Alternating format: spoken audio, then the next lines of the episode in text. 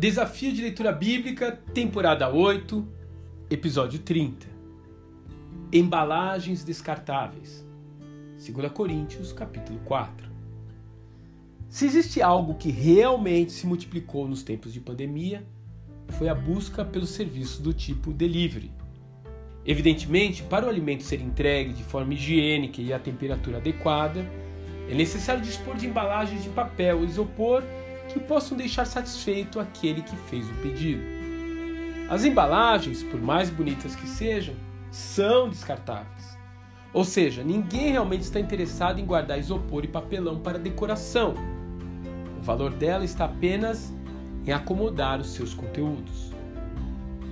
Nos tempos de Paulo, os vasos de barro eram as embalagens da época. Os romanos os usavam para as mais diversas finalidades, mas após o seu uso, eles iam inevitavelmente para a lata de lixo.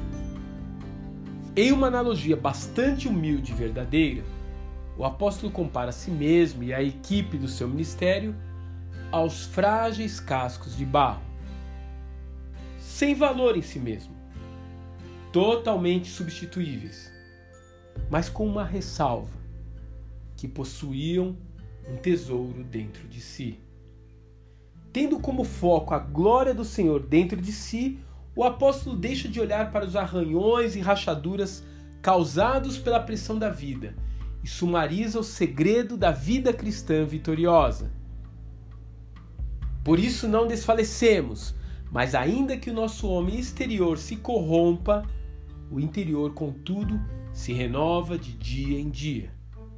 Porque a nossa leve e momentânea tribulação produz para nós um peso eterno de glória, muito excelente, não atentando nós nas coisas que se veem, mas nas que se não veem, porque as que se veem são temporais, e as que se não veem são eternas.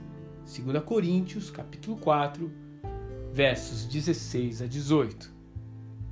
O que continua sendo um exemplo digno de ser imitado por cada um de nós. Que Deus te abençoe. E até amanhã.